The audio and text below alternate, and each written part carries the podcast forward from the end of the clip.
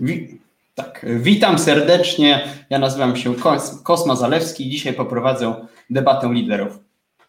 E, dzisiaj prowadzę ją zastępczo. E, szanowni Państwo, e, w dzisiejszej debacie reprezentować będzie e, pokolenie 2050 Mariusz Janczuk. Dzień dobry, witam wszystkich.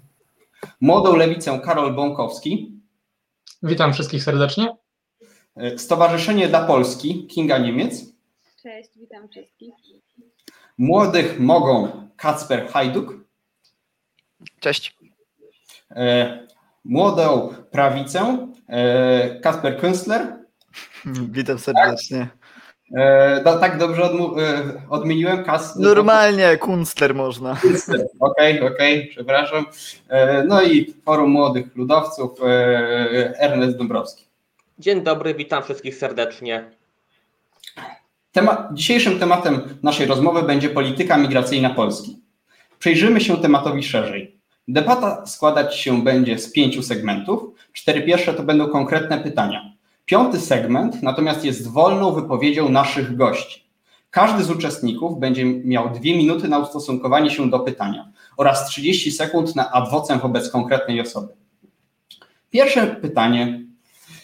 Szanowni Państwo, polskiej debacie co jakiś czas powraca problem migrantów napływających do naszego kraju z różnych stron i w odmiennych celach. Czy jest, a jeżeli tak, to jaki wpływ mi- migrantów o odmiennej kulturze ma, tożsam, na, to, ma na tożsamość narodową Polaków? E, jeszcze raz powtórzę, czy jest, a jeżeli tak, to jaki wpływ mi, migracja ma na e, migracja migrantów o odmiennej kulturze ma e, na tożsamość narodową Polaków? Na tak postawione pytanie odpowie Mariusz z pokolenia 2050. Tak więc migracja zdecydowanie potrafi i dzielić, i łączyć Polaków. Łączy w ten sposób, że niektóre grupy razem obawiają się tego domniemanego zagrożenia e, i stwarzają koterie antymigracyjne, a y, dzieli zdecydowanie mocniej e, w ten sposób, że tworzą się właśnie osobne grupy. Jedna popierająca migrację, a druga nie popierająca jej. Ten temat jest o tyle ważny, y, że potrafi budzić spory chaos w przestrzeni publicznej, a jest to spowodowane głównie faktem, że ta debata bazuje na emocjach, a nie na rzetelnych informacjach, bazuje na stereotypach, a nie informacjach, które zdobylibyśmy w szkole dzięki edukacji o innych kulturach. Także zdecydowanie ma wpływ na naszą zbiorową kulturę i widzimy to w mediach, w polityce. Przecież wynik wyborczy Prawa i Sprawiedliwości w dużej mierze został ugruntowany faktem, że sprzeciwili się oni migracji. Dziękuję. Dziękuję za odpowiedź. E, Teraz proszę o młodą lewicę usto- ustosunkowanie się e, e, do pytania. Karol Bąkowski. Tak jak słusznie zauważył pan Mariusz Jańczak, faktycznie można wyróżnić tożsamość, która łączy i która dzieli. Ale skupmy się może na tym, czym jest ta tożsamość. Bo jest to wewnętrzne przekonanie człowieka o tym, kim jest. I możemy rozróżnić tożsamość e, pozytywną i negatywną. Pozytywna, czyli to, co nas łączy, szczególnie nas Polaków, e, oraz to, co nas dzieli. I szczególnie w przypadku imigrantów zauważamy tą drugą stronę medalu, czyli to, co różni nas od tych osób, na przykład czy jest to religia, czy jest to sposób, w jaki się mm, wypowiadają, e, artykulują. Dzieli nas chociażby też, dzielą nas warunki materialne, czyli to, jaki zawód przyjmują takie osoby, e, na jaką pracę się decydują. Mm, No i oczywiście dochodzą do tego uprzedzenia. E, Im więcej jest osób, które znajdują się, które urodziły się poza granicami Polski, tym ta tendencja się jakby zmniejsza. Inaczej jest w miastach, gdzie mamy faktycznie styczność z Ukraińcami chociażby e, i mamy przez to o wiele lepszą opinię na ich temat, co potwierdziły badania e, z 2018 roku przeprowadzone przez NBP. Polska jest państwem jednolitym, w którym Polacy tak naprawdę zdarzają się cały czas z samymi sobą. I w momencie, kiedy zauważają osobę y, o innej kulturze, to psychologicznie jest to jakby większy dla nich szok. W krajach, gdzie imigrantów jest więcej, ta tendencja jakby przełamuje się i jakby nie zauważamy tego. Widzimy większą łączność pomiędzy osobami z różnych kultur, z różnych tradycji.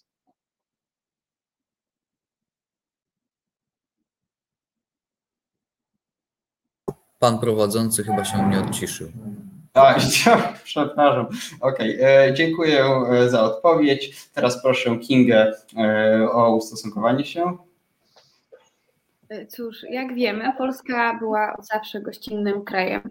Natomiast musimy pamiętać, że przykład Francji i Niemiec najlepiej to pokazuje, iż nie należy być aż tak gościnnym. Wiadomo, są to dość spore różnice kulturowe pomiędzy nami, a pomiędzy imigrantami, zwłaszcza pomiędzy tymi, których religia jest dra drastycznie odmienna od naszej, która jest zupełnie inna, którzy wyznają inne wartości. I yy, właśnie ten zachód pokazuje nam, że gdyby muzułmanie byli przeważającą e, większością bądź mniejszością w danym, kulturową w danym kraju, e, ich radykalne odmiany mogłyby atakować naszych e, obywateli, mog, przez co nie czuliby się zbyt komfortowo we własnym państwie, do czego nie możemy dopuścić. E, także e, myślę, że to jest główna odpowiedź. Dziękuję. Dziękuję. Teraz poproszę Kaspra Hajduka z Młodych Mogą. Kasper? Tak, jestem tutaj w takim razie. Jeśli chodzi o imigrantów w Polsce, no to jak wspomniała Kinga, mamy teraz ogromną ilość mm, ludzi, którzy, znaczy inaczej, jak Kinga wspomniała, że mamy bogatą historię ubogacenia kulturowego, jakby w cudzysłowie, dlatego, że nasz kraj wcześniej jako pierwsza Rzeczpospolita e, posiadał bardzo dużo kultur odmiennych. Byliśmy w swoich granicach Turków, Tatarów, Litwinów, mówię też o pogańskiej litewskiej ludności, która mieszkała na okolicach właśnie dzisiejszej Litwy. Mieliśmy Rusinów, którzy byli prawosławni. To jest potężna, potężny okres historii. I w tym okresie czasu, kiedy istniała tolerancja jakby i mm, w pewnym sensie nie było wojen domowych polegających na konfliktach etnicznych i religijnych. Dzisiaj w Polsce żyje 2 miliony y, cudzoziemców wszelkiego rodzaju, w tym ponad milion Ukraińców, ale także 20 tysięcy Chińczyków i 20 tysięcy Wietnamczyków i oni też nie mają wielkiego wpływu na to, co się dzieje w Polsce.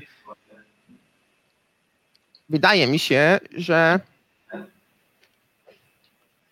liczba y, ludzi będąca w danym kraju nie wpływa na to, co się dzieje w jego kraju, tylko rządzący, którzy są w tak danym kraju i ich polityka wobec tych ludzi dopiero wtedy wywołuje konflikty. Czyli na przykład obecny rząd, jeżeli blokuje uchodźców, wywołuje konflikt. Gdyby ich przyjmował normalnie, to by nie wywoływał konfliktu i prawdopodobnie oni by się rozmyli w naszym kraju.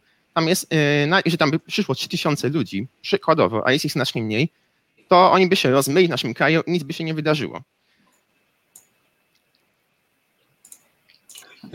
Rozumiem, e, dziękuję. E, teraz poproszę Kacpra, teraz poproszę Ernesta Dąbrowskiego o odpowiedź na to pytanie. Dziękuję za oddanie głosu. No przede wszystkim tutaj z każdym po części się zgodzę. Niemniej jednak warto zwrócić uwagę na to, że na dzień dzisiejszy Polska nie miała jeszcze bezpośrednich konsekwencji imigracji. Dlaczego? Już to wytłumaczę. Owszem, było tu wspomniane, że dawniej w okresie Rzeczypospolitej obojga narodów Polska była krajem wielokulturowym, ale były to kultury tutejsze, ponieważ jak wiemy, Rzeczpospolita była terytorialnie większa, na wschód tam się bardziej rozpościerała i wiadomo, ci Tatarzy i reszta tego typu nacji na wschodzie, bo była po prostu na swoich terenach. Jeśli jednak mówimy o kulturze imigracyjnej, czyli tych osobach, które miały nas przyjść do Polski, no to w ostatnim czasie no, osoby, które przychodzą do Polski, to prawdopodobnie udają się teraz do Niemiec czy do Francji, więc jeśli chodzi o Polskę, nie odczuliśmy już takiego, y, tej zmiany, jeśli chodzi typowo kulturową. Ponadto tym bardziej, że Polska, y, jeśli chodzi o ilość czasu, nie jest aż tak długo otwartym krajem, bo, ponieważ nie jest tak, że w rok, dwa lata przyjdą migranci, będziemy od razu krajem innym kulturowo, tylko te procesy imigranckie, jeśli już ma tam jakiś wyświetlać na kulturę, to trwają kilka pokoleń. Takim przykładem jest Francja na przykład. We Francji yy, od czasu II wojny światowej, po II wojnie światowej, tam zaczęło napływać bardzo wiele imigrantów, ale skąd oni tam się wzięli? Francja była krajem kolonialnym. Jak e, zobaczymy na mapę sprzed 100 lat, pół Afryki tak naprawdę to była kolonia Francji. Tam bardzo wiele osób, które emigrowało do Francji, to byli, byli mieszkańcy tych kolonii e, francuskich. I te osoby, które już tam drugie, trzecie pokolenie mieszkają się dalej nie asymilują, to w jakiś tam sposób mogą wpłynąć tą kulturę danego kraju, ale tak jak mówię, nie jest to, e, nie jest to krótkotrwały proces, tylko on trwa wiele pokoleń i do niego również dochodzą różnego rodzaju czynniki, takie jak na przykład y, mieszkanie tych osób y, koło siebie, tak zwane są osiedla muzułmańskie Francji, więc też wiadomo, że to inaczej wygląda w takim osiedlu, a inaczej w innych osiedlach. I przede wszystkim chęć tych osób do asymilacji, bo jak ktoś asymiluje, już tam wiadomo, jego przodek tam był, y, wiadomo, pochodził z Afryki, no ale jest osoba zasymilowana, to tego wpływu na kulturę dużego nie będzie. A osoby, które się nie asymilują i chcą komuś narzucać kulturę, no to wtedy te konsekwencje jakieś kulturowe mogą być, ale tak to już y, wspominałem, jest to bardzo długotrwały proces i nie trwa on 5 y, lat, tylko trwa on kilka pokoleń, a Polska na dzień dzisiejszy jeszcze nie odczuła takich bezpośrednich wpływu na polską kulturę przez imigrację. Dziękuję. E, dziękuję za wypowiedź. Teraz przyszła kolej na adwocem, czyli taką dyskusję. E, Karol, Mariusz prosiłbym, by pierwszy zabrać głos, także e, Mariusz, tak, Mariusz, proszę, wobec, rozumiem, młodych mogą. Wobec pana Kacpra. Dowolna ilość imigrantów nie jest w stanie e, zmienić tożsamości społecznej. Była to teza przedstawiona przez pana Kacpra. Nie da się z nią zgodzić, ponieważ jest to masa ludzi, która w naturalny sposób wpłynie na warunki ekonomiczno-społeczne. Dziękuję. E, okej, okay. E, teraz 30 sekund na ustosunkowanie się. Ja nie powiedziałem, tak, tak nie miałem na myśli tego, że może nie zmienić tego, tylko po prostu pokojowo na siebie wpływają, i jeśli chodzi o obecną sytuację, to te 2 miliony ludzi nie wpływa w ogóle na to, co się dzieje w Polsce. W Polsce mamy 38 milionów ludzi i do tego 2 miliony cudzoziemców i oni nie wpływają znacząco na naszą kulturę. A druga kwestia taka, że można spoko, pokojowo na siebie współdziałać i bazowym przykładem jest to, że na przykład szlachta y, Rzeczypospolitej używała y, szabel, na przykład y, używali kontuszy, pasów, to było dalekowschodnie, bliskowschodnia tradycję jakby noszenia takich ubrań. Więc y, my wiele czerpaliśmy z, z dalekich krajów i dalekie kraje też od nas czerpały mm, Rozumiem. Y, to już, tak? Y, no to teraz się odnieść bardzo krótko. Nie możemy ciągle odnosić się do spraw wyłącznie kulturowych. Dwa miliony ludzi z Ukrainy, bo takie są ilości, zdecydowanie mm, wpływają na ekonomiczny. Dziękuję. U nas jest, u nas jest milion y, Ukraińców, a potem jest 100 tysięcy Białorusinów. Można sobie pozwolić na pewną elastyczność, ponieważ nie wszyscy są zarejestrowani tutaj w Polsce. Dziękuję. No to są badania GUS-u z 2020 roku. Okej, okay, tutaj postawimy kropkę. Teraz poproszę Karola Bąkowskiego z Młodej Lewicy. No, chciałem powiedzieć przede wszystkim, e, oprócz tego, że w spisie ludności zauważono, iż e, ponad 90 parę procent e, Polski stanowią Polacy, to jedna sprawa. E, a druga, że milion Ukraińców, o których tutaj mowa, to są Ukraińcy, którzy przebywają poprzez okres krótki. Przyjeżdżają tutaj na kilka miesięcy pracować, po czym znikają za granicę i większość tych dochodów odchodzi. Czyli nie zatrzymujemy ich, przez co e, ucieka dużo korzyści z tego tytułu, iż na przykład by tu zamieszkali, to ich konsumpcja przełożyłaby się na wzrost dobrobytu społecznego w większym stopniu. I bardziej trzeba się zastanowić, w jaki sposób trzeba ich zatrzymać. Dobrze, teraz można się ustosunkować. To było do mnie, do mnie adwocem, czy też mam odpowiedzieć na to? Proszę. Okej, okay, to y, w każdym razie, jeśli chodzi o to, że oni przybywają do naszego kraju, to nie jest po prostu kwestia kiepskiego prawa y, imigracyjnego, które jest w naszym kraju. i że oni przyjeżdżają, pracują chwilę i wracają. Natomiast jeśli chodzi o to, o tych stale mieszkających, to Ukraińcy nam blisko kulturowo, ale stale mieszkający w Polsce są Wietnamczycy, Chińczycy, e, Białorusini, Mołdawianie, oni nie jeżdżą do Polski na chwilę, żeby pracować potem wrócić do swojego kraju, tylko najczęściej po prostu już mieszkają u nas i też głównie takich ludzi mi chodziło. Ukraińców jest jakiś milion i tu mówię o danych GUS-u, bo wielu z nich się nie spisuje w spisie ludności, bo nie są, nie mają PESEL-u, nie mają e, tego typu rzeczy. I tutaj jest taka duża różnica.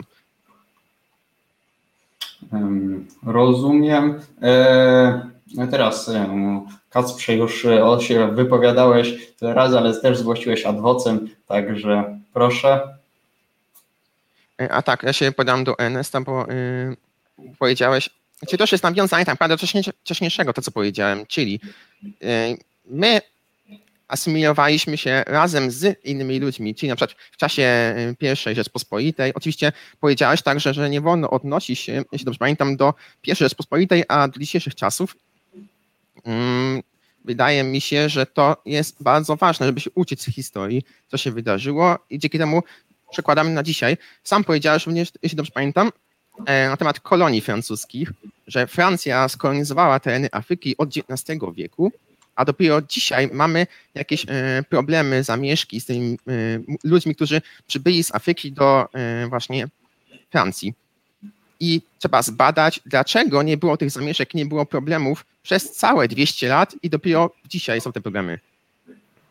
Ja tak się tu odniosę. Nie wiem, że nie wolno się odnosić, ale trochę to jest inna sytuacja, ponieważ to jest pospolitej, jeśli mówimy o innych kulturach, to, to były to kultury, które mieszkały od wielu wieków na tych terenach. Bo jak wiemy, na wschodzie, czyli na wschodnich terenach na wschodzie, y, no, na Rzeczpospolitej obojga narodów, no tam były te osoby, mieszkały już od wielu, wielu pokoleń. Jeśli tu mówimy A, już o Francji, no to to jest w dużej części ludność napływowa, która, tak y, tutaj wspomniałeś o ludności kolonialnej, tylko w wieku jeszcze XIX większość osób, y, które tych mieszkańców tych kolonii mieszkają w tych koloniach. Tylko później, jak te kolonie zaczęły jakby mm, rozpadać, no to wielu imigrantów z tych kolonii zaczęło uciekać do Francji. No wiadomo, było to zrozumiałe, ponieważ te kraje były dosyć mocno powiązane z Francją i do dzisiaj w wielu krajach język francuski jest używany, więc po prostu imigranci dopiero duży, największy napływ imigrantów był po II wojnie światowej we Francji. No i dzisiaj widzimy tego skutki. A czego to jest prawdopodobnie? No można przypuszczać, że dopiero, e, tak jak już wspominałem, że to nie jest tak, że e, przyjdzie, że jedna osoba czy dwie osoby 50 lat i już inna kultura jest w kraju, tylko to jest bardzo długotrwały proces, który trwa kilka pokoleń. Z tym ostatnim się zgodzę, natomiast jeszcze nawiążę tego właśnie, że u nas w Polsce mieszkali e, różne kultury, właśnie na przykład Tatarzy. Oni pochodzą właśnie z okolic e, nad Afganistanem niedaleko, z Tatarstanu i tak dalej. Oni nie pochodzą z okolic tych i oni osiedlili się w czasie inwazji mongolskiej właśnie w okolicach dzisiejszej granicy między Białorusią i Polską. I oni byli ludnością przybyłą z bardzo daleka i nie są po prostu tutejsi. Słuchaj, jak tak mów, że mówić już o tak odległym czasie, to i również my też nie jesteśmy ludnością tutejszą, ponieważ my jako Słowianie przyszliśmy tu też ze wschodu już wiele, wiele lat temu, więc zależy do jakiego okresu czasu się odnosimy. Ty tu mówiłeś o inwazjach mongolskich, tak, tylko że już to jakby to powiedzieć, ten czas y, był, te kilka wieków minęło od tego czasu, kiedy była też pospolita Boga Narodów, a wcześniejsza to jeszcze y, już tak powiem, y, te, te inwazje Mongołów, więc to... Jest to, że jest możliwe istnienie w jednym miejscu dwóch odmiennych, wydawałoby się, kultur, że oni współistnieli pokojowo, ci e, Tatarzy, którzy się osiedlili w Polsce na przykład, zresztą oni na przykład utworzyli pułk e, kawaleryjski II Rzeczpospolitej na przykład i o to mi e, głównie chodziło i oni mają bardzo odmienną nas kulturę, są muzułmanami, mm, są ludźmi o innej karnacji twarzy, znaczy, oczywiście, z tego co słyszałem, to wiadomo, że yy, wśród muzułmanów też jest tak, że są różnego rodzaju odłamy tego wyznania. Wiem, że już Tatarzy po części różnią tam z innymi odłamami, ale to już myślę, że nie musimy w ten temat się bardzo mocno wgłębiać. Reasumując, mogę podsumować, że po prostu proces imigracji po prostu yy, i wpływ na kulturę po prostu to jest bardzo długi proces, który trwa kilka pokoleń. Dziękuję. Dobrze, dziękuję. Więcej adwocem nie zgłoszono, także możemy już chyba przejść do kolejnego pytania? Ja e, jeszcze się nie odniosłem, bo no, tak? miałem, jeszcze mi nie zadano pytania. A? O, tak. E, Kasprze, także proszę. No, nareszcie się udało po tej intensywnej dyskusji.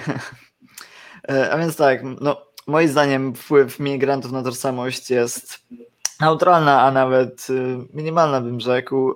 No jesteśmy krajem zbyt spójnym i jednolitym narodowo, aby 10 tysięcy migrantów bądź 20 tysięcy migrantów jakkolwiek y, mogłoby to zagrozić. We Francji i Wielkiej Brytanii mamy bardzo dużo imigrantów, a jakoś nie jesteśmy tam się w stanie doszukać z e, doszukać tam jakichś problemów z tożsamością. Chciałem tutaj też wspomnieć o tych koloniach, ale tu już e, Ernest całą kwestię wymówił, więc e, nie muszę powtarzać tego samego. Dobrze, dziękuję. Także jakieś takie późne adwocem rozumiem.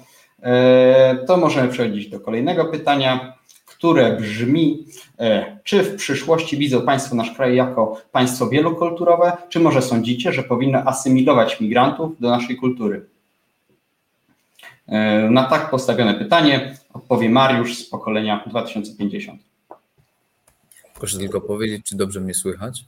Słychać Cię bardzo dobrze i wyraźnie. Polska zdecydowanie powinna e, przyjmować kulturę osób, które e, zaczną być obecne w życiu społecznym Polaków. Jest to nieuniknione, zważywszy na to, że migracja jedynie nabiera tempa, migracja zarobkowa, migracja demograficzna. Nie jest możliwym, by ludzie, którzy przynoszą swój dorobek kulturowy, nie imponowali również dobrymi rzeczami z tego dorobku ludziom miejscowym, miejscowości, ludności miejscowej. Także wobec tego wyzwania, jakim jest nieunikniona asymilacja, powinniśmy wybierać to, co najlepsze z danych kultur, a nie podchodzić do nich bezkrytycznie, tak jak to miało miejsce w Francji i Niemczech, które są tego bardzo popularnym przykładem. Naszym zdecydowanym celem powinno być wykształcenie kultury otwartości, która czerpie w odpowiedzialny i zrównoważony sposób. Dziękuję. Dziękuję serdecznie. Teraz poproszę Karola Bąkowskiego z Młodej Lewicy. No, żeby odpowiedzieć na to pytanie, trzeba się zastanowić przede wszystkim, jakie siły polityczne będą rządziły w Polsce w następnych latach e, oraz jaki będzie stosunek Polaków do imigrantów, bo póki co e, przeważa jednak taka tendencja, iż imigracja jest bardziej zagrożeniem niż e, siłą naszego kraju. Mm, co prawda, trudno mi się z tym zgodzić, zwłaszcza patrząc po doświadczeniu innych krajów. Imigranci są jakby cennym zasobem ludzkim. Oni zapewniają pracę, popyt na pracę, którego oczekują przedsiębiorcy w naszym kraju. Jest wiele e, zadań, prac, e, których Polacy się nie podejmują e, i obecnie przy 5% bezrobociu migranci są po prostu potrzebni, a to, czy zachowujemy w jakiś sposób ich kulturę, czy ich tutaj zapraszamy, będzie stanowiło o tym, czy oni będą chcieli u nas zostać. Oczywiście jest pewna bardzo ważna bariera dla, naszego, dla nich, czyli język, a mianowicie język polski. Więc wydaje mi się, iż działania skierowane na naukę języka angielskiego, albo chociażby w przypadku Ukraińców nawet jakiekolwiek tabliczki po, w języku ukraińskim, E, byłyby przykładem jakiejś takiej gościnności albo jakimś przykładem tego, że możemy się porozumieć, możemy, e, że dane osoby chciałyby zaznać naszej kultury, poznać e, naród polski, język polski i dzięki temu można byłoby w sposób szybszy asymilować dane osoby. Mm, wielokulturowość na pewno jest nie do uniknięcia przy takiej demografii, jaką mamy aktualnie, oraz przy trendach. Wydaje mi się, że wyludniające się regiony mają zdecydowaną szansę y, stać się znowu atrakcyjne dzięki uchodźcom y, i dzięki migrantom także. Mm, tylko musimy znaleźć mądrą drogę do tego, e, aby osoby y, chciały w tym miejscu otworzyć własne przedsiębiorstwa i zakładać rodzinę, a do tego potrzebna jest polityka mieszkaniowa i polityka socjalna. Dziękuję. Dziękuję za wypowiedź. Teraz poproszę e, Kingę e, ze Stowarzyszenia dla Polski. E, jeśli chodzi o wielokulturowość, czy byłaby wielokulturowość, czy może by się migranci zasymilowali do naszej kultury? Myślę, że jeśli chodzi o asymilację, to nie trwa to przez kilka, kilkanaście miesięcy, tylko dzieje się to na przestrzeni kilku, kilkudziesięciu, a nawet kilkuset lat, żeby była ona w pełni. Na pewno byśmy byli wielokulturowym krajem, tego nie da się uniknąć, chociażby jak w Londynie są dzielnice, gdzie mieszkają Chińczycy, Rosjanie i tak dalej. Myślę, że u nas też to by było, gdyby tych migrantów było coraz więcej. Także nie da się tego rozróżnić. Jasne, możemy sobie ułatwiać na zasadzie jakieś dodatkowe kursy języka polskiego, chociażby dla Ukraińców, bo nie może być takich sytuacji, gdy jesteśmy y, w stolicy Polski, zamawiamy na przykład taksówkę, idziemy gdzieś do kosmetyczki i nie możemy się porozumieć we własnym języku, z czego wynikają różne konflikty między obywatelami tych różnych państw, różnych, a jakże podobnych także na pewno będziemy krajem wielokulturowym.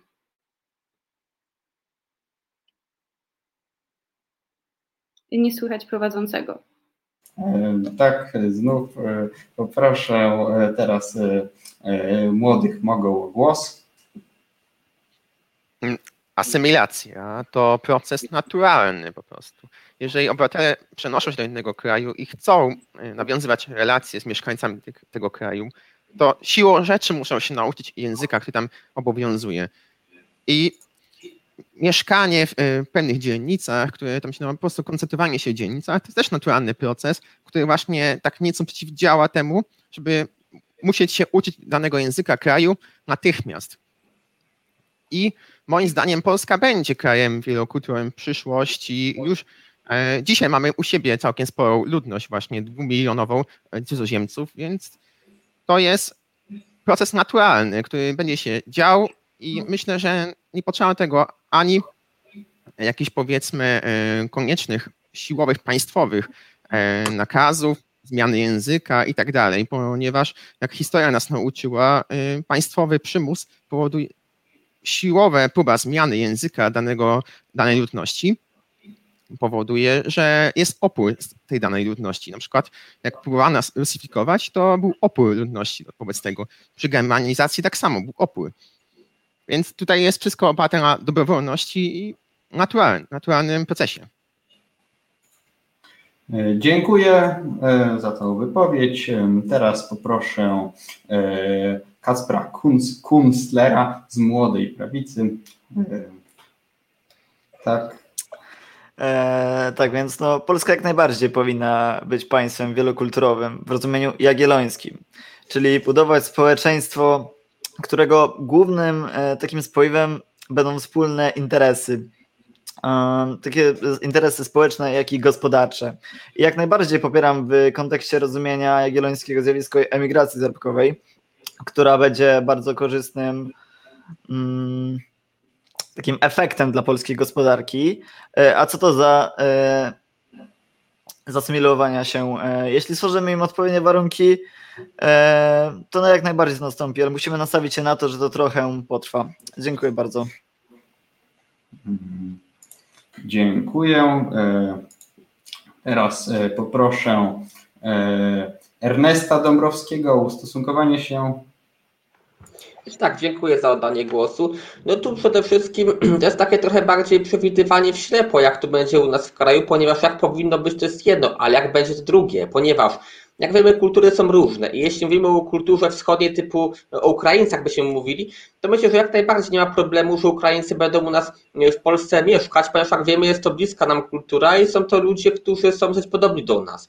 Jeśli zaś chodzi o e, osoby z Afryki na przykład, o muzułmanów przykładowo, to ten proces, o ile by te osoby trafiły do Polski, ten proces asymilacji będzie o wiele, wiele dłuższy niż w krajach Europy Zachodniej, ponieważ tak tu już wspominałem we wcześniejszych wypowiedziach, takiej Francji na przykład, czy Wielkiej Brytanii, tam te kraje miały kolonie i tam właśnie mm, odmienność tych osób wśród tych ludności lokalnej była normalna. U nas, jak wiadomo, no, osób Islama muzułmańskiego, czy osób o odmiennej karnacji skóry, no nie są to osoby jakoś tak, nie pojawiają się tak często jak w Europie Zachodniej, więc ten proces na pewno w naszym kraju będzie wolniejszy, ale bardzo może już kiedyś to nastąpi, ponieważ tak wiem, mamy proces globalizacji, te kultury wiadomo się przymieszczają, też niejednokrotnie też osoby z różnych krajów na studia do nas przyjeżdżają, kształcą się w Polsce.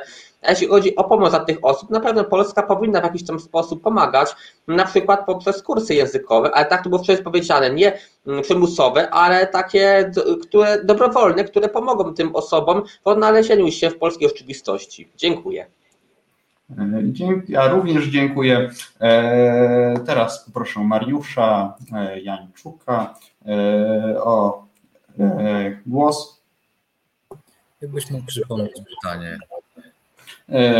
Czy w przyszłości widzą Państwo nasz kraj raczej jako państwo wielokulturowe, czy może powinno asymilować imigrantów do naszej kultury? Ja już na nie odpowiadałem. Hmm. Rozumiem. Także teraz przechodzimy do części ad vocem. Tak, Karol Bąkowski, proszę. Chciałem odnieść się co do wspólnych interesów. Akurat imigranci w wielu kwestiach nie mają wspólnych interesów z Polakami z tego względu, iż stają się często klasą niższą, stają się osobami o gorszych zarobkach, o bardziej niepewnej pracy. Osoby o wysokim wykształceniu znajdują pracę chociażby na zmywaku czy w supermarkecie i marnujemy kapitał społeczny w ten sposób, iż osoby wykwalifikowane nie spełniają swojej funkcji, przez co narasta pewna agresja i nienawiść i nie mają ochoty na przykład pozostawać w tym kraju. Jest to zjawisko szczególnie widoczne chociażby w Szwecji, ale w Polsce też ono występuje. Dlatego nie zgodziłbym się, że są wspólne interesy, gdyż każdy ma wspólny interes, żeby jak najwięcej zarobić, ale jeśli ja chcę zarobić na kimś, a on tego nie chce, to dochodzi do spięcia. Dobrze. To znaczy, ja po prostu przedstawiłem swoją wizję, gdzie ja widzę Polskę wielokulturową w rozumieniu jagiellońskim. I po prostu moim zdaniem emigracja zarobkowa jest jak najbardziej korzystnym efektem. I no tak trochę nie rozumiem, dlaczego tutaj pada wątek jakiegoś wykorzystywania zarabiania na kimś. Jak tylko chciałem wspomnieć, wspólny interes. Nie zawsze właśnie pojawia się ten wspólny interes między osobami, że to nie buduje się w szczęściu i pokoju, tylko w bólach i zwarciach pomiędzy stronami. I dlatego narasta agresja po różnych stronach, pojawia się chociażby zjawisko rasizmu. Kacprze? Ja chciałem powiedzieć jedno słówko. Jedno słówko takie, że przecież jest też dużo Polaków, młodych studentów, którzy nie osiągają zawodu, do którego studiowali na przykład i bierze sobie inną pracę, choćby nawet w Biedronce. I tutaj moim zdaniem nie powinniśmy by faworyzować imigrantów, którzy mają wykształcenie i też nie mogą znaleźć pracy do ich zawodu, który się studiowali. I tak samo nasi Polacy, też młodzi, którzy nie mogli znaleźć pracy, do, do której studiowali, po prostu jej nie znajdują. Tak, jeszcze tylko pozwolę sobie coś dopowiedzieć. Ja po prostu mam na myśli to, że ludzie chcą zarabiać. Ja nie widzę nic złego dosłownie, że jedna i druga strona będzie miała z tego korzyści. Żadnej tutaj większej logiki nie ma. Tak, Mariuszu, proszę. Adwocem do pana Kacpra. A dlaczego mielibyśmy tak uogólniać? Przecież ludzie z edukacją są z zasady raczej wartościowi. Nie powinniśmy przedkładać ludzi, mając ten wybór bez edukacji, nad ludzi z edukacją. Dobrze. Rozumiem, że to było do mnie, że ja miałem na myśli to, że Karol powiedział, że przybywają do nas imigranci, którzy mm, mają wykształcenie wyższe, ale nie znajdują pracy tego wykształcenia wyższego. No to wskazałem na to, że też są Polacy, zwłaszcza młodzi studenci, którzy też mają takie wykształcenie wyższe i nie mogą znaleźć pracy powiązanej z tym wykształceniem wyższym, więc znajdują inną pracę dorywczą na przykład. Zgadzam się co do zjawiska, natomiast jest to uogólnienie. To zjawisko myślę, że nie jest na tyle powszechne, byśmy bagatelizowali stopień wykształcenia danej osoby przy przyjmowaniu do kraju. Dziękuję. Rozumiem. Tak, Kasprze, chcesz się ustosunkować? Znaczy to już nie jest kwestia do mnie, tylko to już musicie z Karolem ustalić.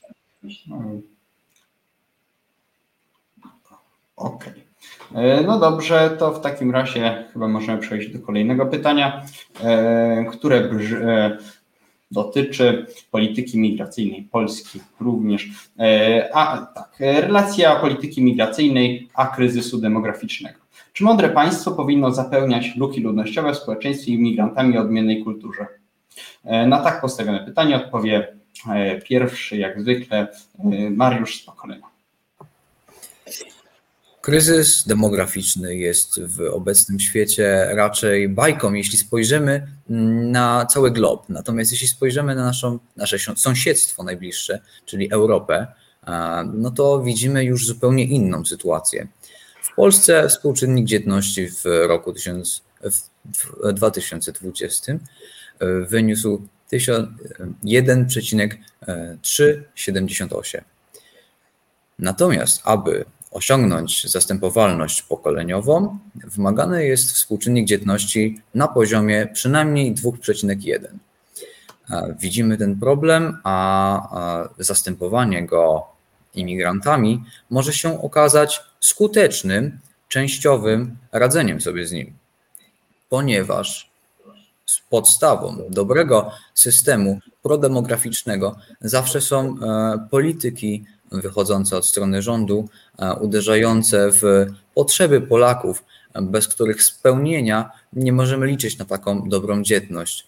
Nie wyliczając tych programów oraz postaw, które powinien przyjąć rząd, jest to bez wątpienia filar, bez którego nie możemy myśleć o przyjmowaniu imigrantów na tak dużą skalę, abyśmy byli przytłoczeni. Raczej przyjmowanie imigrantów powinno być subsydiarne względem programów prodemograficznych, powinno zastępować nam część, której nie potrafimy wypracować poprzez programy rządowe. Dziękuję. Dziękuję. Teraz poproszę młodą lewicę o swój młody głos. Dobrze, żeby odpowiedzieć na pytanie, trzeba się przede wszystkim zastanowić, czemu mamy aktualnie problem z demografią. Problem z demografią mamy z tego powodu, iż rodziny nie znajdują mieszkań po odpowiedniej cenie. Polaków nie stać na odpowiedni kredyt hipoteczny, który będą spłacać przez całe życie. Imigracja może być wybawieniem, ale trzeba się zastanowić, czy te osoby, które do nas przyjadą, będą chciały zostać. Czy to będzie po prostu jeden z przystanków w kierunku chociażby Niemiec czy zachodnich krajów Europy. Trzeba się dobrze zastanowić, w jaki sposób prowadzić politykę, ale migracja jest faktem, migracja jest ratunkiem dla Polski i tylko trzeba się zastanowić, w jaki sposób mądrze należy tą migrację przeprowadzić, jak należy aktywizować te osoby.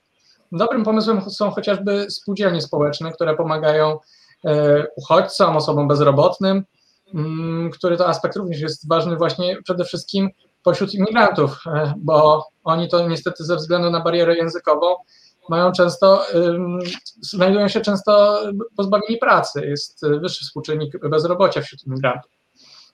Także należy się zastanowić, jak organizować pomoc, jak aktywizować dane osoby oraz jak minimalizować nierówności, które się właśnie pojawiają, demograficzne, pomiędzy miastami a wsiami, bo tereny gorzej zaludnione się wyludniają, a tereny dobrze zaludnione się powiększają. I tak naprawdę jest to bardzo ważne, jeśli chodzi o bezpieczeństwo żywnościowe, o bezpieczeństwo klimatu, o krajobraz. Także wydaje mi się, iż imigracja może pomóc, bo te tereny po prostu zasługują na to, żeby ktoś się nimi zajął. No dziękuję bardzo. Ja również. Teraz Kingo, proszę Cię o Twoje zdanie. Tak, jeśli chodzi o to, czy powinniśmy łatać dziury demograficzne migrantami. Słuchajcie, jest to szeroki zakres, można odpowiedzieć w jeden i drugi sposób. Natomiast tak, myślę, że powinniśmy się skupić głównie na przyjmowaniu specjalistów z danej dziedziny w zawodach, w których faktycznie brakuje specjalistów. Chodzi o wysoko wyspecjalizowanych specjalistów z zakresu medycyny, technologii, czy chociażby też rolnictwa. Chodzi o osoby, które chciałyby wspierać nasz kraj, które chciałyby dążyć do poprawienia gospodarki, które chciałyby pracować. A nie o, o osoby, które no, niekoniecznie chciałyby się udzielać w naszym kraju, które nie chciałyby nic zrobić i, i nie chciałyby pracować. Musimy pamiętać o Polonii, która żyje za granicą. Miliony Polaków żyją za granicą, którzy chcieliby wrócić, a nie mają możliwości. I o nich też musimy pomyśleć, a nie tylko o tym, żeby przyjmować jak najwięcej imigrantów, żeby łatać dziurę demograficzną. Specjaliści jak najbardziej. Dziękuję. Dziękujemy.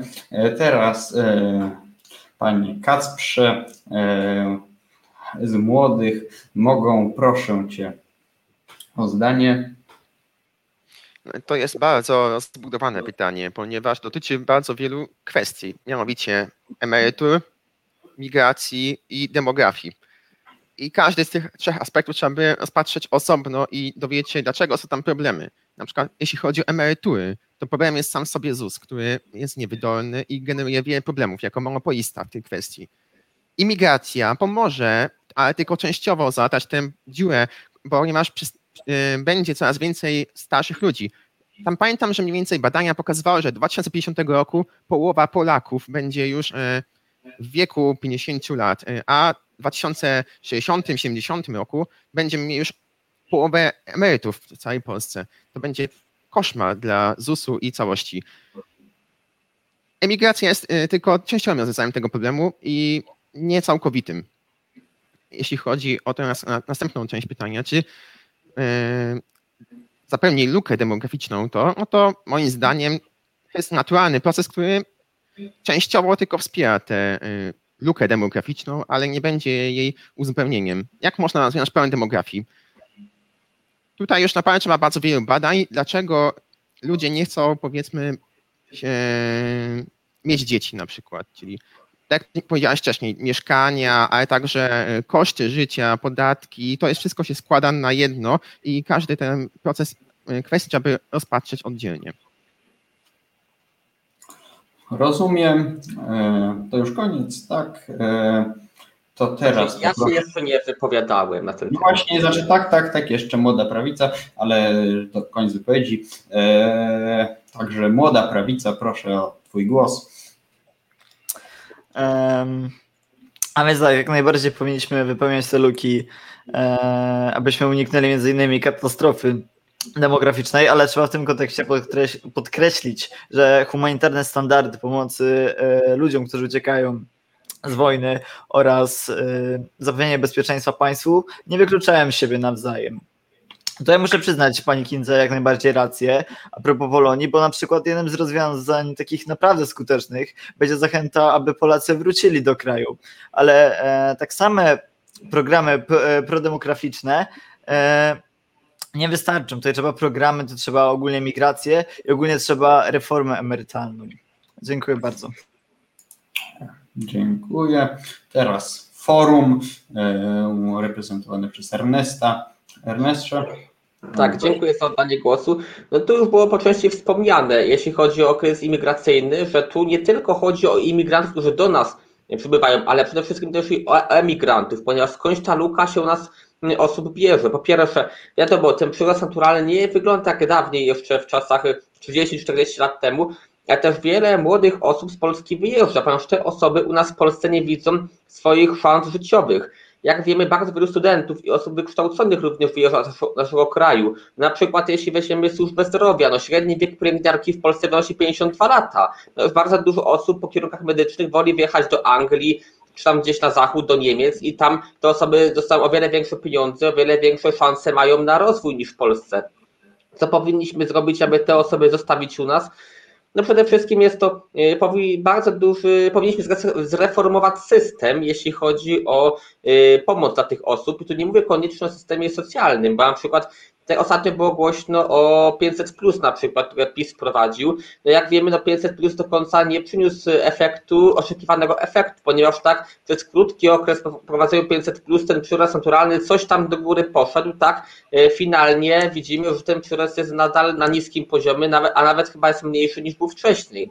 Kilka lat temu za rządów PO-PSL było wprowadzone tak zwane kośniakowe i też na jakiś czas przyrost poszedł do góry, a później znowu poszło na dół. No skąd to się bierze? No przede wszystkim, aby ten przyrost naturalny szedł do góry, musi być jak ciągle jakiś impuls. mm, wprowadzenie 500 plus było takim impulsem, ale jak wiemy, ten impuls trwa tylko chwilę. Później 500 plus staje się czymś normalnym i dla ludzi byłoby czymś normalnym wzięcie tego 500 plus niż zostawienie. Ale żeby tu już y, iść dalej y, w tej kwestii, no i musielibyśmy całkowicie zmienić system pomocy dla osób y, młodych, aby te osoby mogły w Polsce zostać. Również pomóc dla studentów, żeby ci studenci mogli się kształcić w Polsce i tu mogli sobie jakoś odpracować jakby te studia w kraju, ale tu już jest temat na, y, y, tu już jest inny temat, więc żeby tutaj nie odbierać zbytnio od tematu, tu się odniosę do imigrantów już z innych krajów. No przede wszystkim, jak już wspomniałem, ci imigranci jakoś do Polski przychodzić będą i jak na przykład Niemcy bardzo mocno poszli w tą taktykę, że ściągają imigrantów imigrantów y, z innych krajów i tam wypełniają tą lukę, to też w pewien sposób też i Polacy będą musieć tą lukę wypełnić, ponieważ mimo zmiany systemu w 100% nie zatrzymamy wszystkich Polaków, ponieważ tak wiemy, teraz mamy kraj otwarty, mamy Unię Europejską, strefę Schengen i teraz yy, wiadomo, nie, nie nadrobimy tej różnicy ekonomicznej z państwami Zachodu, ponieważ choćbyśmy nie wiadomo co zrobili, ta różnica jakaś tam z Niemcami czy yy, z Francją będzie i zawsze jakieś tam osoby będą wyjeżdżać, ale yy, osoby, które będą przyjeżdżać ze wschodu na pewno będą mogły się w Polsce osiedlać. Jeśli zaś chodzi o pomoc dla tych osób, osób. No, mm, tak już wcześniej wspominałem we wcześniejszych y, kwestiach, na przykład y, pomoc językowa i tego typu podobne i będzie, myślę, że te osoby będą mogły się w jakiś sposób zasymilować, ale też i przede wszystkim wdrożyć polski rynek pracy, aby y, w tak powiem już bardzo kolokwialnie, żeby te osoby nie skończyły na bezrobociu w naszym kraju. Dziękuję. Dziękuję. E, tutaj e, stawiamy kropkę. E, teraz prosiłbym, Kinga nie mnie zgłosiła adwocem, także proszę o zabranie głosu. To adwocem było do poprzedniego pytania, także dziękuję. A, okej, okay, rozumiem. E, a Karol, Karolu? E, bo... Do tego, do tego, do tego. Ja chciałem się odnieść, bowiem zauważyłem podobnie jak Ernest Dąbrowski, tylko nie powiedziałeś dokładnie, jaki jest impuls, dlaczego chociażby Polonia nie przyjeżdża tutaj. Polonia nie przyjeżdża ze względu na to, że jesteśmy krajem taniej pracy. Już moje adwocem dotyczy bardziej pytania Kingi, a właściwie odpowiedzi Kingi, bo że mamy przyjmować specjalistów. No cudownie, tylko my przyjmujemy specjalistów, którzy się okazują, że nie wykorzystujemy ich szans. Nie mamy, e, przyjmujemy osoby o odpowiedniej kwalifikacji, które lądują w supermarketach. E, I to też jest awans społeczny dla tych osób, bo po prostu zarabiają e, lepsze pieniądze, są na lepszych warunkach zatrudnieni ale na przykład 50% e, Polaków, jak e, pokazują badania z NBP z 2019 roku, nie chciałoby mieć przełożonego Ukraińca. Po prostu y, nie chcemy, tak naprawdę nie, nie dojrzeliśmy do tego, że osoby y, o, z, in, z zagranicy mogą być specjalistami, mogą nas, możemy się czegoś od nich dowiedzieć. Nie tak, że my mamy ich pouczać, tylko że możemy się czegoś od nich nauczyć. Chciałabym się odnieść do wypowiedzi tutaj kolegi. E, jeśli chodzi o specjalistów, jestem przekonana z zakresu, nie wiem, chociażby stolarki, że znaleźliby tutaj zatrudnienie w naszym kraju na odpowiednim stanowisku, natomiast oni też muszą dać coś od siebie. Nie wystarczy, że będą mieli fach w rękach, muszą też e, popracować nad językiem, popracować nad tym, żeby byli w stanie się dogadać ze specjalistami z naszego kraju i żeby razem budowali e, dobry zespół. Hmm. Tutaj e, koniec wymiany zdań. E, także e, przejdźmy do kolejnego pytania, takie już nieoczywiste, tak sobie pozwolę schlebić. W jaki sposób można prezentować społeczeństwu problem imigracji, tak aby uniknąć gry na emocjach? Na tak postawione pytanie proszę Cię, Mariuszu, o odpowiedź. A więc tak problem e, zbytniego kierowania się emocjami w kwestii migracji należałoby w bardzo prosty sposób zminimalizować, wprowadzając nowoczesną edukację o kulturach występujących na świecie.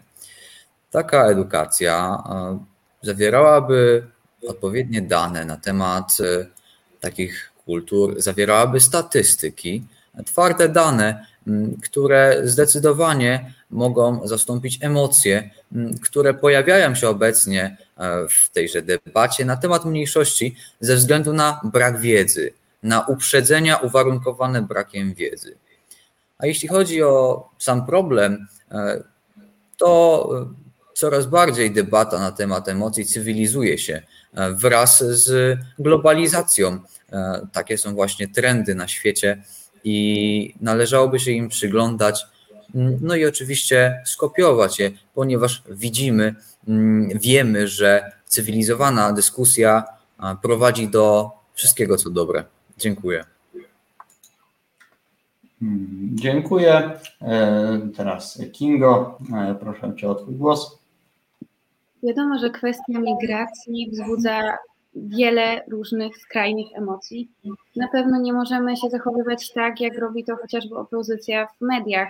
Nie możemy biec z reklamówką przy granicy, e, chcąc nieść pomoc, czy publikować setki Insta Stories, setki TikToków i nakręcać cały czas tą nagonkę, żeby cały czas grać na emocjach młodych osób, nie tylko młodych osób. Musimy przede wszystkim przeanalizować, jaki jest problem i podejść do tego na chłodno, żeby dawać czyste informacje na temat, co się aktualnie dzieje, a nie tutaj y, działać na emocjach, bo tak daleko nie zajdziemy, moi drodzy. Decyzje podejmowane pod wpływem emocji rzadko są racjonalne. Musimy na spokojnie przeanalizować temat i wtedy y, podjąć y, dalsze kroki, jak należy publikować informacje, w jaki sposób do tego podejść. Y, jeśli chodzi o, tutaj kolega wspomniał o edukacji, o różnych kulturach, myślę, że w edukacji polskiej jest edukacja o różnych kulturach, chociażby na geografii, czy w różnych czytankach na angielskim, niemieckim i tak dalej. Dziękuję. Mm, dobrze, dziękuję. Teraz poproszę Kaspra Hajduka. Mm, może jeszcze, tak, to dobra, w takim razie jeszcze nawiążę może do poprzedniej y, dyskusji do Karola, ponieważ u nas nie jest, nasz kraj nie jest państwem taniej pracy, tylko nasz kraj jest państwem drogiej pracy, że pracodawca płaci dwukrotnie więcej za pracownika, a sam pracownik e, niż pracownik otrzymuje na przykład. To jest takie tylko poziom dygresji. Natomiast jeśli chodzi o to pytanie, to po pierwsze trzeba spojrzeć na to, kto pierwszy wywołuje te dysku, dyskusje o migrantach rząd y, prawicy oraz nacjonaliści. I to oni pierwsi zaczynają dyskusję, pierwsi zaczynają szczuć na imigrantów. Tak jak wcześniej Kinga wspomniała, mamy już y, zajęcia dotyczące innych kultur i obcych kultur. I jeżeli byśmy prowadzili nowe zajęcia, czyli wiem, nowe lekcje, to by uczniowie, wielu uczniów by byłoby przeciążonych i myślę, że nie przykładałoby się tych zajęć jeśli chodzi o to, po prostu należałoby dać ludziom żyć, czyli niech po prostu sobie żyją w naszym kraju i asymilują się lub się nie asymilują, a Polacy będą ich po prostu normalnie w życiu poznawać i będą do nich nabierać zaufania. Dziękuję. Teraz poproszę prawicę młodą o głos. E, a więc tak, e, ale trochę z grań na emocjach w kontekście polityki migracyjnej na pewno Tutaj taką pewną rolę musi grać edukacja. To już kolega Mariusz wspomniał, więc ten wątek pominę i przejdę do takiej e, innej sfery, jaką jest polska polityka dyplomatyczna, która nie może sobie pozwalać na zastraszanie jak w 2015 roku, że przyjmowanie uchodźców doprowadzi do stworzenia drugiego zachodu, czy chociażby takie lekkie kompromitacje poprzez, y, tak jak już pani Kinga wspomniała, bieganie z reklamowką po granicy. Trzeba, tak jak już wspomniałem, pomagać tym ludziom, którzy uciekają przed wojną, ale również trzeba zapewnić bezpieczeństwo y, państwu. Dziękuję bardzo. Dziękuję. Teraz ostatnie o ustosunkowanie się poproszę Ernesta. No to przede wszystkim, jeśli chodzi o grę na emocji, to teraz tylko pytanie, czy e, brak e, tego typu właśnie emocji jest korzystny dla polityków, ponieważ widzimy, co było w roku 2015. E, nie, jeszcze nie rządy, ale opozycja ówczesna, Prawo i Sprawiedliwość, grała na emocjach, strasząc, jak to imigranci przyjdą do Polski, będziemy mieć kalifat w Polsce i tak dalej, tylko po to, żeby zdyskredytować rząd PO-PSL, aby później mieć lepszy rezultat w wyborach i po części to się udało właśnie. Co mamy ostatnio? Ostatnio, jak widzimy, sondaże dla partii rządzącej zaczynają y, się przechylać dosyć mocno w dół, ale y, teraz mamy w ostatnim czasie tematy o uchodźcach i co? I sondaże, część sondaży pokazuje wzrost poparcia partii rządzącej. Tu, jak widać, y, taktyka straszenia uchodźcami jest dosyć, dosyć że tak powiem, skuteczna, jeśli chodzi dla polityków. I tutaj też widzimy taką sytuację, że zarządów Prawa i Sprawiedliwości, bądź co bądź tych imigrantów do Polski trochę przychodziło. Oczywiście, nie, tak jak wcześniej mówiłem, nie, nie osiedlali się tylko w Polsce, ale y, też na Polsce Unii Europejskiej ale teraz jak wiemy, mamy tutaj na granicy tam yy, daną grupę osób, które tutaj wojsko pilnuje ich nie wpuści, mamy nawet stan wyjątkowy w części kraju, oczywiście jest tutaj bardzo mocno to medialnie rozgmuchane, że yy, rząd Prawa i Sprawiedliwości yy, broni Polski, broni Unii Europejskiej. I to jest właśnie tego typu taktyka, y, y, przede wszystkim polityczna, aby osiągnąć korzyść polityczną. Jak wiemy, za dwa lata wybory i samorządowe, i parlamentarne, więc partia rządząca będzie chcieć nadal y, być u władzy.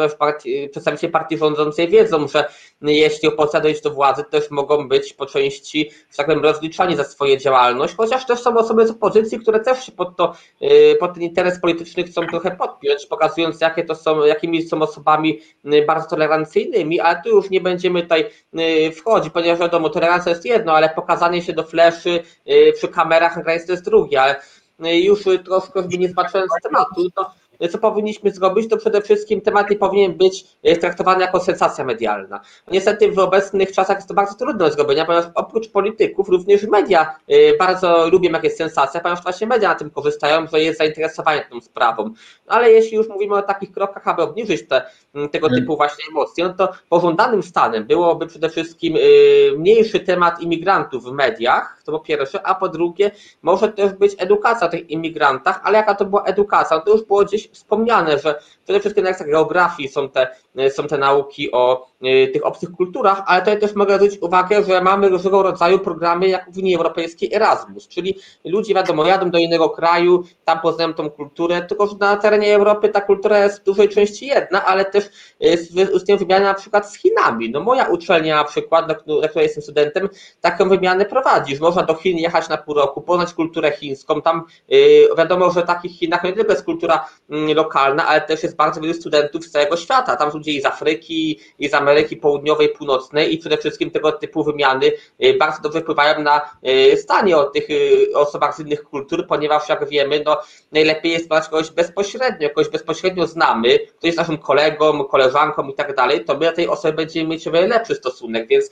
tu myślę, że to jest bardzo długi proces, żeby te emocje obniżyć, no i jeszcze to jest wspomnę, że po prostu nasz kraj z racji, że przez wiele lat nie było tych osób odmiennych, no przede wszystkim jeśli mówimy o poprzednim wieku, gdy mieliśmy czasy PRL-u, no wiadomo, no do Polski prawie nikt nie przyjeżdżał, Polacy też nie wyjeżdżali wiele, więc więc po raz też nie mieli styczności z tymi innymi kulturami. No ale będziemy, będzie ten czas po prostu, e, że tak powiem, leciał z, e, z biegiem lat i po prostu zobaczy, prawdopodobnie te emocje będą się coraz mniejsze, o ile nie będą podgrzewane przez polityków i media. Dziękuję. Tutaj postawimy tak, e, musimy się pośpieszyć. E, tutaj poproszę Mariusza o szybki adwocem. E, adwocem do dwóch osób, do pana Kacpra i pani Kingi. Edukacja to nie wszystko, ale to, że mamy już jakąś edukację kulturową, nie znaczy, że powinniśmy iść w ilość, zwiększanie godzin e, godne ministra Przemysława Czarnka, a jakość. Powinniśmy poprawić jakość tejże edukacji kulturowej. Dziękuję. E, dobrze, jeszcze jedno ustosunkowanie się do e, pytania. Karolu, proszę. Mm. Ja się nie stosunkowuję, tylko ja chciałem odpowiedzieć na pytanie, bo nie miałem takiej możliwości niestety. E, chciałem powiedzieć przede wszystkim, iż nie można uniknąć całkowicie gry na emocjach, ze względu na to, iż kiedy chodzi o ludzką krzywdę albo chodzi o los człowieka, to ciężko jest w jakiś sposób tak umniejszać albo się stosować. E, ale chciałem powiedzieć, że globalizacja niestety nie zawsze jest wybawieniem, bowiem zamykamy się w bańkach spekulacyjnych. E, oglądamy filmy, nagrania, które zostały stworzone e, przez e, specjalistów, którzy chcą tworzyć w jakiś sposób opinie, wpływać na ludzi. Mm, I jeszcze w jeden sposób chciałem się odnieść. Chciałem się odnieść do tego, że jesteśmy krajem taniej pracy ze względu na fakt, iż Polacy wyjeżdżają specjalnie za granicę, aby zbierać poziomki albo do krajów, żeby zbierać, nie wiem, jakieś warzywa w jakichś okresach sezonowych, e, gdyż nie mają po prostu lepszej okazji na miejscu tutaj. No, dziękuję. Dobrze. Mogę się sekundkę odnieść? Jeszcze? Tak, proszę. Jesteśmy krajem taniej pracy w takim znaczeniu, że jak jest, co powoduje tą taniość pracy, czyli że dlaczego Polacy w Polsce zarabiają mało, a pracodawcy płacą dużo za pracownika. I tutaj właśnie są kwestie wszystkich obciążeń składkowych i podatkowych. I możliwe, że Polacy by więcej zarabiali, gdyby nie było takich obciążeń wysokich. No rozumiem, że obciążenia nie powodują, że nagle pracownik zarabia więcej. Raczej powodują.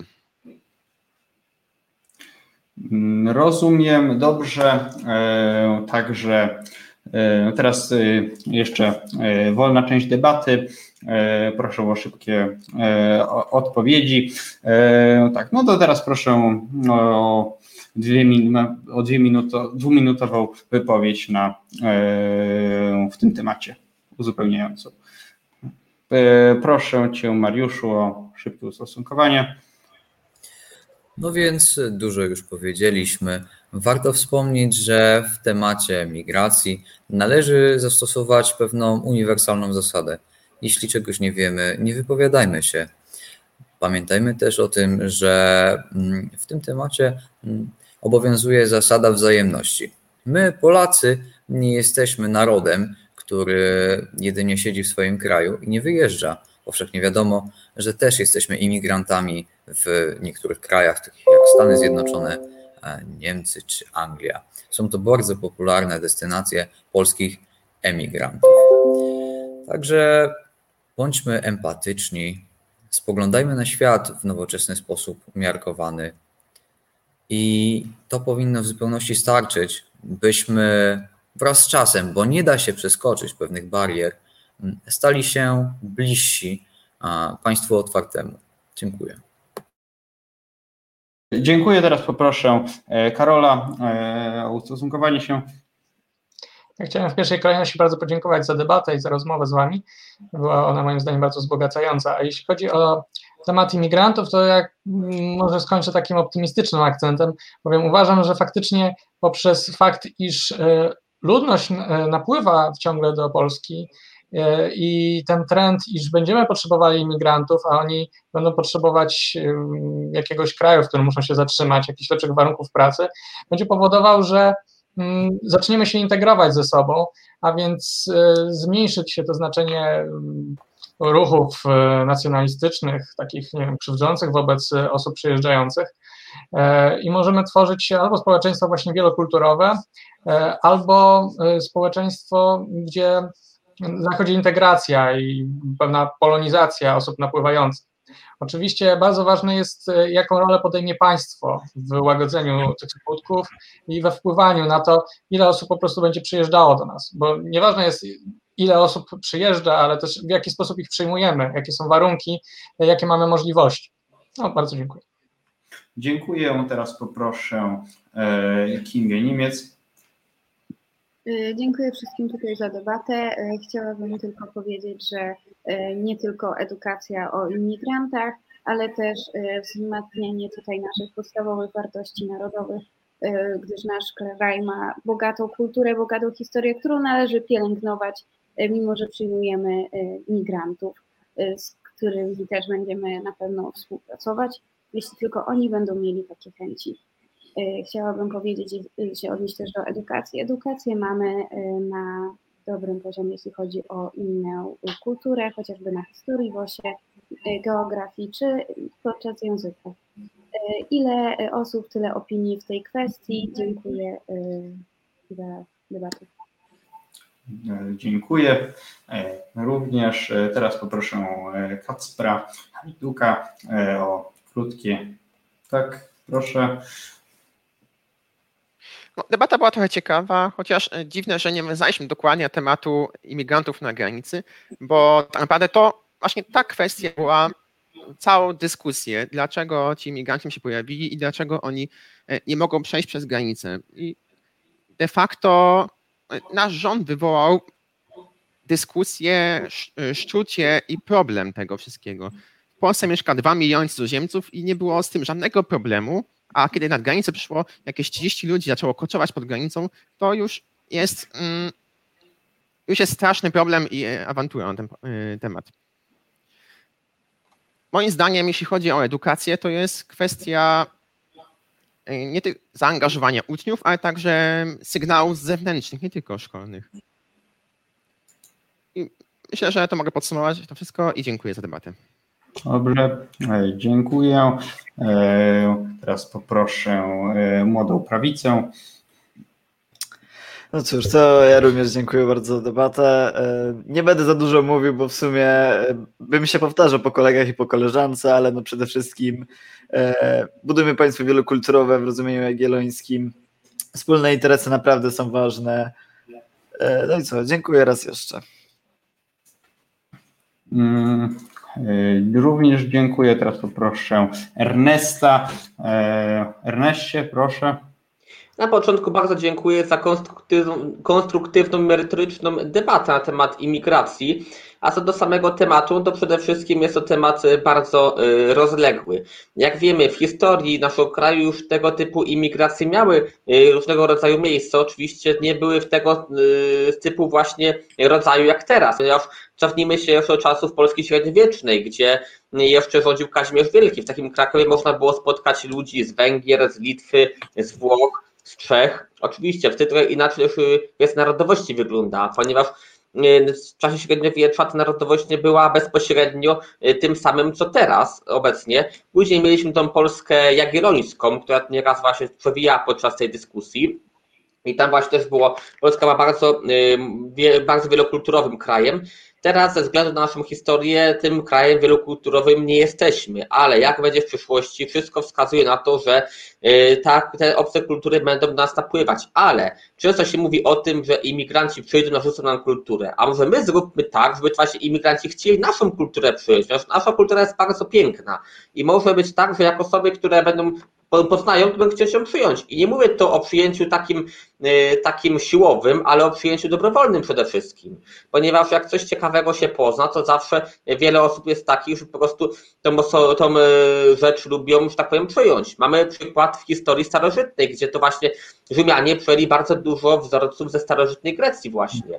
Więc tutaj myślę, że jeśli chodzi o temat imigracji, jest to przede wszystkim na wielu płaszczyznach kulturowym, ekonomicznym, ale również politycznym, ponieważ jak wiemy, zależności y, jak politycy będą budować emocje i swoją, y, swoje interesy polityczne na imigrantach i jak na tym media będą korzystać, również y, sytuacja imigrantów będzie bardzo zależna od tego typu czynników. Jeszcze raz wszystkim bardzo dziękuję za debatę i życzę miłego wieczoru. E, dziękuję. Jeszcze tutaj mamy jedno króciutkie zdanie uzupełniające od Mariusza. E, Mariuszu, przechodząc do rzeczy, e, do pana Kacpra. Uchodźcy to nie imigranci. Nie można tych e, pojęć stosować zamiennie. Dziękuję. E, e... Możemy, z chęcią zorganizuję drugą debatę. Możemy ten, przepraszam, możemy ten, ten, ten wątek dalej pociągnąć. Także dziękuję za udział. No i do zobaczenia.